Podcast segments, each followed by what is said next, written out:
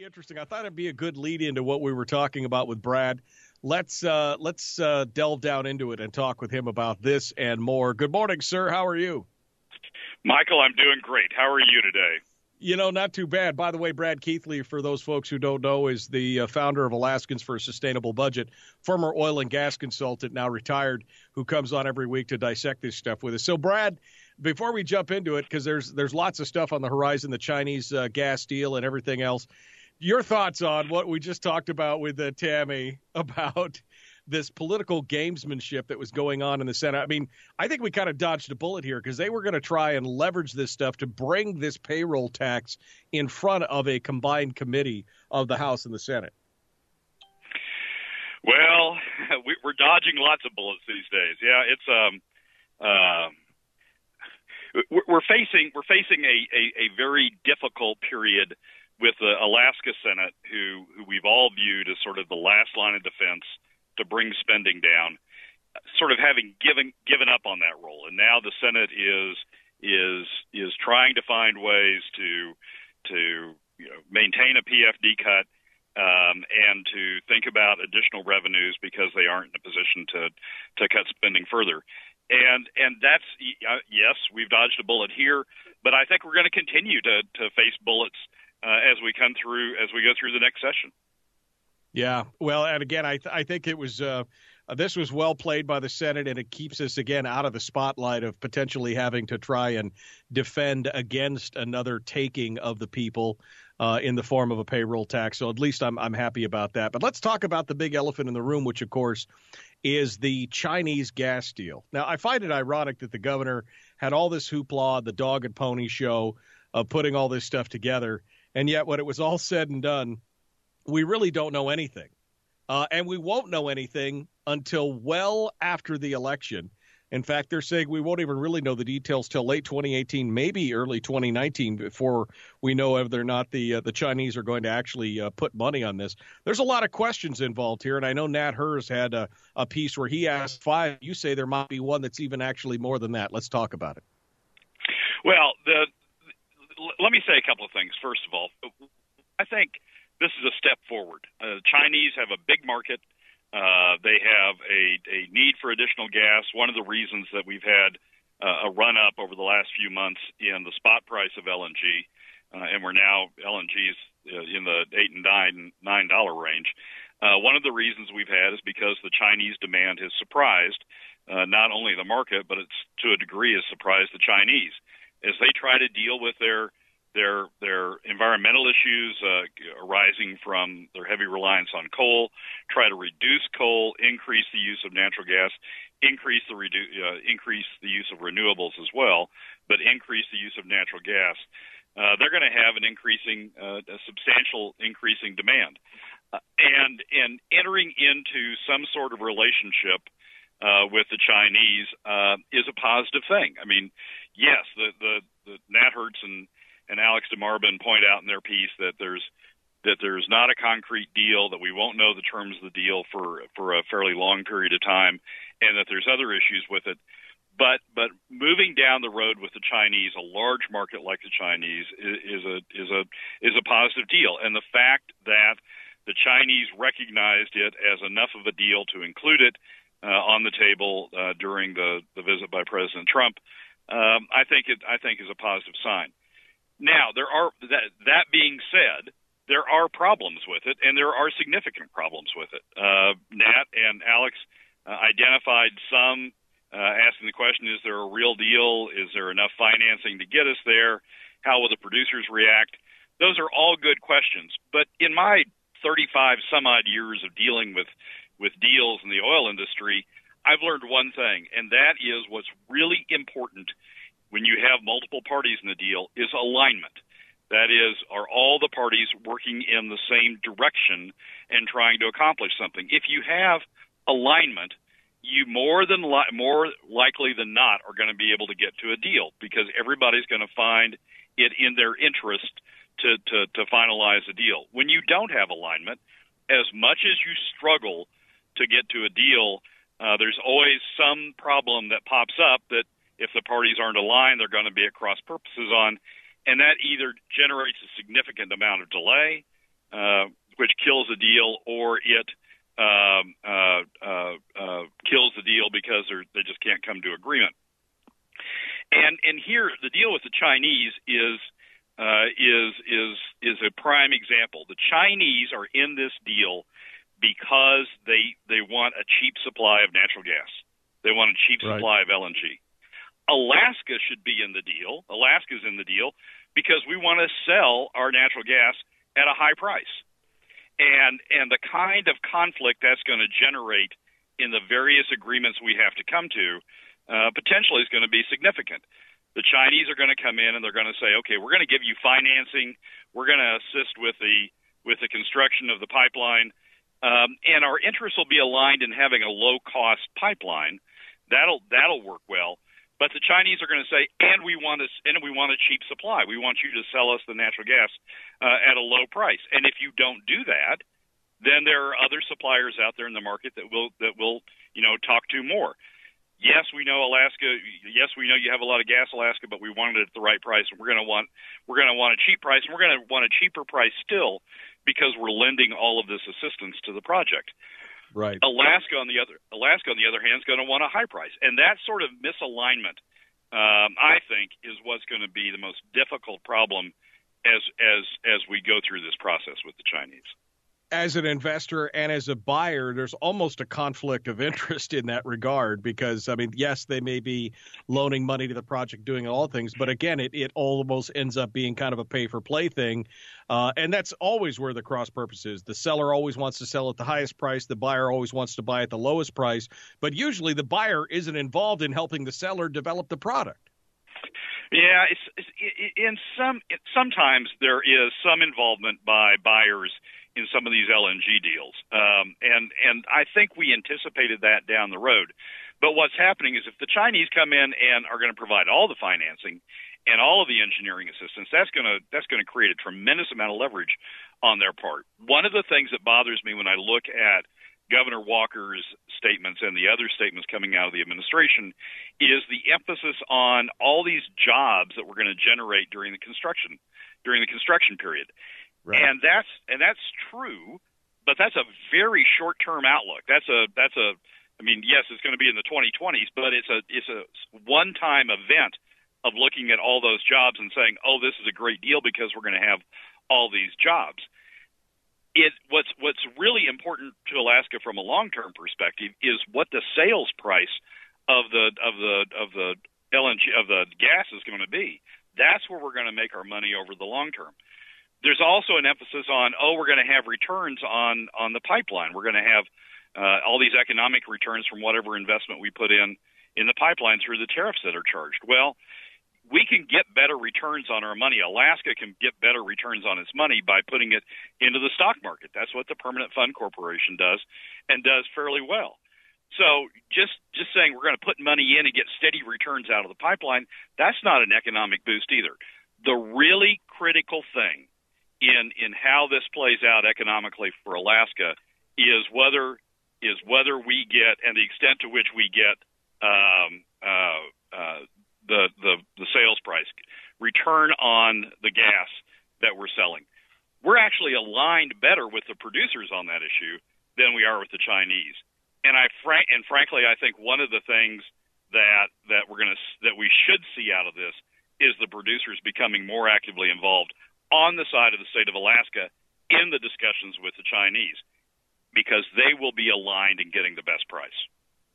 We're talking with Brad Keithley here, Founders for Alaskans for a Sustainable Budget on the Michael Dukes Show. AM 700 KBYR Oldies 102.1. So, Brad, that's the question that wasn't being asked. What you're pointing out here is the question that isn't being asked. But let's go back quickly here to the, some of the questions that Nat Herz asked. And I guess let me ask one overarching question because I'm looking at all this and I'm, I'm seeing all this. I'm seeing the timing of it. I'm seeing how it all lays out. And, and I guess my question becomes how much of this is political theater? On the part of not only Governor Walker, who's looking for a push going into his next election cycle, but also on the part of the Trump administration, which is looking for a it's looking for a win on the Sino-American, uh, you know, trade accords and things like that. How how much of that is how much of this is just kind of political theater uh, before we get down into the other details? Well, I think a lot of it. I, I think I think there's a substantial amount of it on the part of um, on the part of our administration, the state's administration, and on the part of the Trump administration, and and to some degree, there's there's political theater on the Chinese side, right? Too. Uh, right. President Trump has made a point out of um, emphasizing the balance of trade uh, uh, imbalance between the Chinese and and the U.S. and the Chinese get political benefits out of this also by looking like they're trying to do things that help that help balance uh, balance trade, restore or, or offset the imbalance in trade to some degree. So there's a lot of political theater going on, but the fundamentals are there. The fundamentals that the Chinese need gas and Alaska has gas, and Alaska is is is fairly well positioned to supply gas, and Alaska is fairly well positioned to to provide a secure supply of gas to the Chinese. The fundamentals are there, and I don't think it would have gotten to the level um, again, having dealt with this for these sorts of things for a while, I don't I don't think it would have gotten to the level of being included on the list uh, of of of those deals announced uh, during the during the visit had had there not been substance to it. I don't think, in other words, I don't think it's all political theater. I think there's some, some substance there, and the and the question is, can we can we get to that substance and make a deal uh, on that substance? So that leads us to some of the other questions that were brought up, which I thought were were pretty solid. Uh, one of the big questions is, uh, you know, will the oil companies agree to sell the gas? Now, there's an argument, obviously, that they have an obligation to produce and to sell. If they're, you know, if you build it, they will come, kind of thing, uh, where they're obligated by their leases to sell the gas if there is a if there's an intent buyer. But the question is, will they actually sell it? Some have indicated Conoco said that they intend to sell the gas at the wellhead, uh, but there's some question as to whether the other producers will, uh, because they have other uses for the gas, including pressurizing wells and doing some other things. Yeah, so that's going to come down to the economics. That's where we, that's where the state and the producers are aligned. Yes, the producers will be happy to sell the gas if the Chinese wanted to pay twenty dollars an MMBTU for it. No, the producers won't be happy to sell the gas if the Chinese just want to pay a penny for it. So there's there's there's an economic strike point in there someplace between where uh, the producers are going to be helpful, affirmative, positive in bringing this to, to closure, um, and and are going to be reticent about it. There there are other uses, as you point out, there are other uses of the gas. There are other ways that uh, there are other technologies that the producers have looked at in the past. Uh, uh, gas to liquids is one, um, and and those all have costs to them and and LNG has looked like a better deal historically compared to those. But if the Chinese want to try to push the price down to you know pennies on the pennies on the MMBTU, then the producers are going to look at the whole card and say, look, there are other ways we can be using this gas, or the gas is going to be more valuable in the future by by by not taking this this short term deal. Uh, what's being dangled in front of us.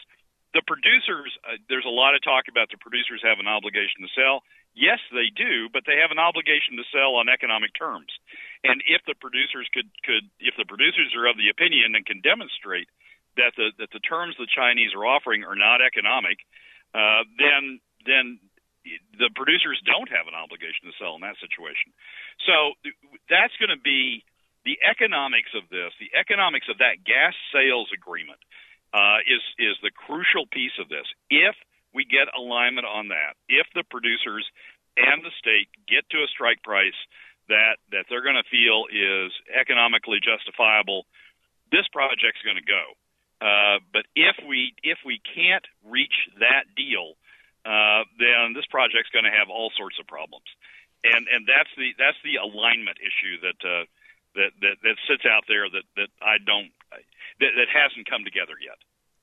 My final question before we run the clock out, we're coming close here, but it is really on this. I've been doing a lot of reading on China and especially Xi Jinping, his his leadership of where he's taking China. Um, his his actions and kind of his vision, from what I'm seeing, is a little troubling. And and the big question, you've worked in a lot of international deals, and you so you've seen this before. But the big question is, should Alaska hook its economic future to China? I mean, we're already a big trade partner to begin with, but should we hook it more to China, which is an authoritarian communist regime?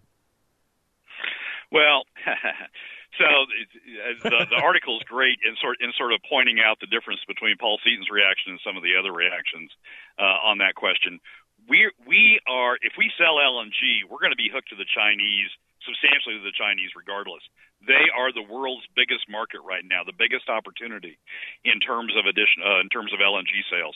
Korea's got some demand, Japan Japan's got some demand, India's going to have some demand, but China and and Petro Vietnam is going to have some demand. But China is is the big elephant in the room. And if we're going to have an LNG project, one way or the other, we're going to be hooked to the Chinese. This is a this is a, a, a substantially greater hooking the deal that that was announced is a substantially greater hooking because they're going to be both a lender and and and a financial advisor and and and help in the construction. Uh, but but one way or another, we're going to be hooked. So I don't I don't think it's a question of should we be hooked. We're going to be hooked. The question is are uh, the question is the economic terms in which we are hooked to them. Well, it's uh, it's interesting to see, and, and of course we won't know the details of how we're hooked to them until late 2018, early 2019, which I guess is convenient from a lot of ways. But uh, we'll have more on this. Don't go anywhere. The Michael Dukes Show continues right here on your home for Common Sense Radio. Uh, we're having some issues with that, and now we've gotten the latest uh, revenue forecast, which we thought was going to be mostly good news, but it turns out it may not be uh, all that and a bag of chips. Brad Keithley joins us this morning. Good morning, sir. Good morning, Michael. How are you doing? Good, good. Let's uh, so let's continue. We've got the new revenue and expenditures model, which we thought was going to be good because we've had increasing oil prices, we've had increasing production, we've had a bonzer year in the permanent fund earnings, uh, and and more. But it's not all wine and roses.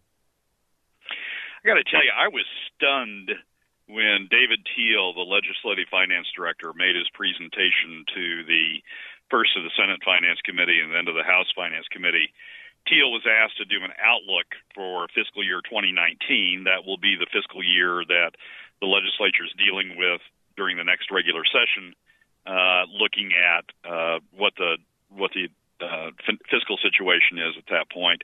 And Teal was sort of asked to make a, a preliminary look at it based upon the preliminary forecast that the administration had made, both on the revenue side and that the Office of Management, Management and Budget had made on the spending side. And I was stunned when he when he made the presentation. The presentation shows that notwithstanding the very good news that oil production is up significantly from where it was projected last year, uh, that the deficit, the projected deficit, is increasing. And and I and it took me a second to figure out what would well more than a second, but it took me a, while to figure out what was going on. But basically, the moving parts uh, are that while production is up significantly, and we all need to be very happy about that, and we need to to celebrate that. Um, that, that the administration has, has has forecast revised its price forecast from what from what it had originally used last spring to reduce the price and that brings that that brings the revenue number down. Uh, you're showing the Teal's presentation showed, for example, that over the course of the eight years that they looked at, uh, revenues were down uh, from what had been forecast last spring uh, by 100 million, about 100 million dollars, uh, going down a little bit, but about 100 million dollars to start off uh, from what they'd forecast, and that's due to the reduction in price that the administration forecast. But I, I was I was sort of getting my head around that, and then I looked at the expenditure numbers, the spending numbers, uh, and uh, Office of Management and Budget has substantially increased uh, the spending numbers forecast uh, over the next eight years from what they included in last year's plan. They explain that those spending numbers that they that they included in the forecast are all of the services that essentially the Senate and the House approved in last year's budget, and then trended up by inflation, the cost of inflation uh, over the next year, over the next eight years. So the notwithstanding this great news that we've got on the production side, the net net of what those two forecasts show, the spend the revenue forecast and the spending forecast, show an increasing deficit uh, over what we over over what was forecast just last spring.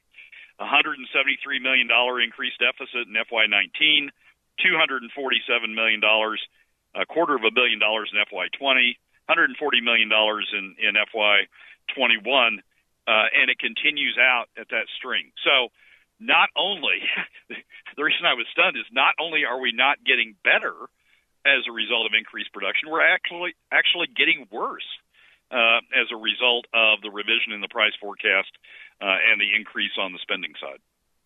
And some of that could be attributed to the fact that they're not including all revenue streams, including the uh, 50% of the permanent fund earnings, which again I just mentioned had a bonzer year this year. Uh, so they're not including that in the projection. So that's part of it. But again, the bigger part is that they're just it, it's it's all this increased spending, and every dollar that's spent has a future impact. Like you said, we're talking about the inflationary. Even if state funding remained flat as far as approved spending, the inflationary component of it means that we're going to be paying for it more and more into the future. Exactly right. I mean, once once you set a baseline, if you say that's the baseline we've got to maintain, and and we've got to adjust it for inflation, which which makes some sense. Uh, once you set the baseline, we've got to we've got to increase it for inflation to maintain that same baseline of service. Uh, once you set the baseline high, you're just asking for trouble as you dig in farther and farther. You, you're exactly right on including uh, the uh, uh, the permanent fund earnings. I in a previous conversation, you and I had talked about the great the, the, the, the fact that the permanent fund had come out with a revised earnings forecast over the next 10 years that was substantially greater than the earnings forecast that they had in the spring. And I and I thought well this is going to help help move us toward the toward the solution. But going back and doing uh, a 50-50 take uh, on those earnings uh, yes they improved the situation. For example in FY 2019 before including 50 50 50% of the earnings the deficit is about 2.7 billion dollars or 2.8 billion dollars actually. After you include 50 50 it's down to 1.5 billion dollars but it's still 1.5 billion dollars and right. as and while and while that deficit goes down some frankly because earnings the revised earnings forecast are if you if you include those uh, 50% of those uh, we're we're we're gaining on it, but we're still talking about deficits that are over a billion dollars out till toward the end of the uh, out out till toward the end of the eight year cycle.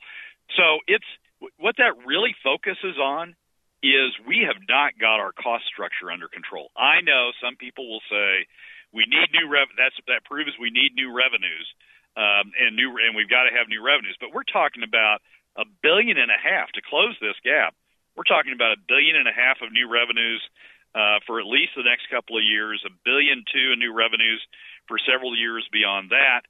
Uh, we're talking about some fairly big numbers here, and and new revenues. I mean, if we try to raise new revenues to offset those numbers and take that money out of the private sector and push it over to the government sector, then we're just we're going to dig the hole that the private sector is in deeper and deeper and deeper. Uh, we already know that cutting the PFD has the largest adverse impact on the overall economy. We know that from the ISER study. We know it has by far the worst impact on Alaska families. If we if we do that and then we try to take additional new revenues out of the private sector, we're just going to be digging the private sector's hole, the the hole the private sector is in deeper and deeper and deeper.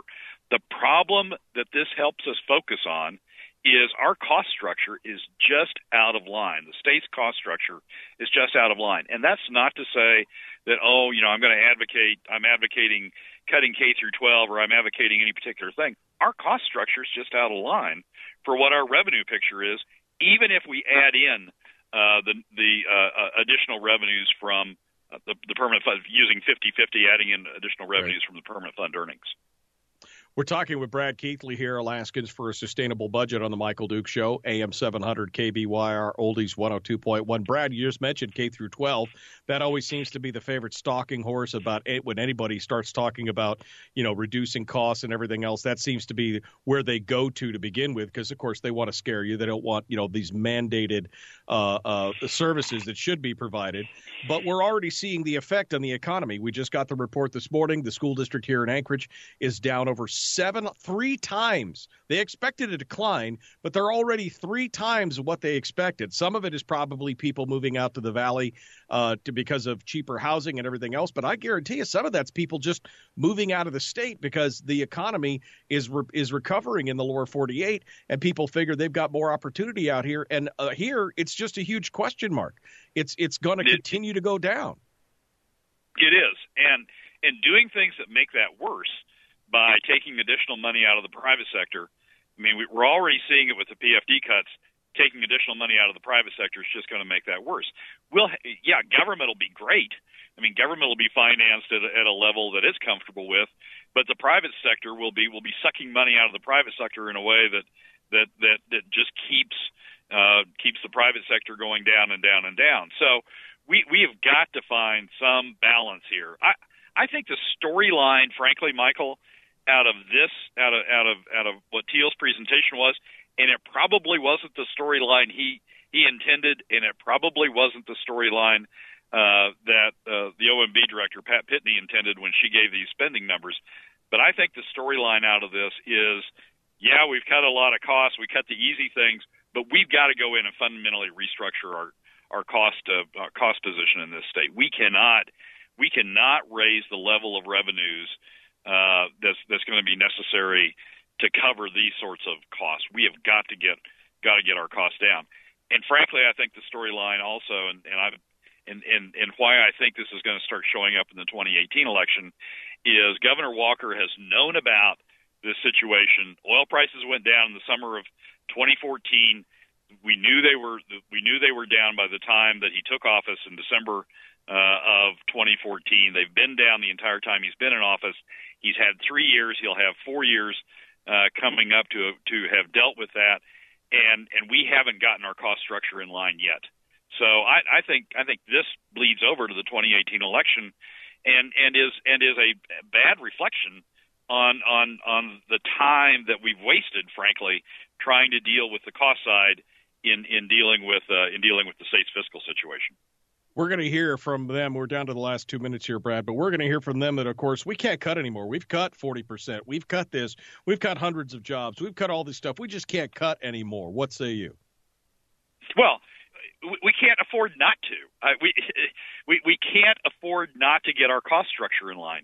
If we're trying, if we're going to try to raise a billion, again, I'm just stunned at these numbers. But if we're going to try to raise a billion and a half dollars every year out of the private sector. We've only got a forty billion dollar uh, uh, economy. If we're going to try to raise a billion and a half dollars by push by moving it out of the private sector into the government sector every year to try to deal with the deficits that are showing up here, we're, we're going to have a private sector that that that is not going to be a reflection of anything of anything we see now. We're going to have a significant significantly diminished private sector. So we can't afford not to do not to take on these costs.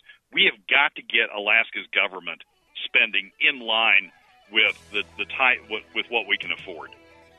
Well, and I'm a little worried. Again, we're seeing this is the canary in the coal mine, this school district thing. It's just showing you where things are going.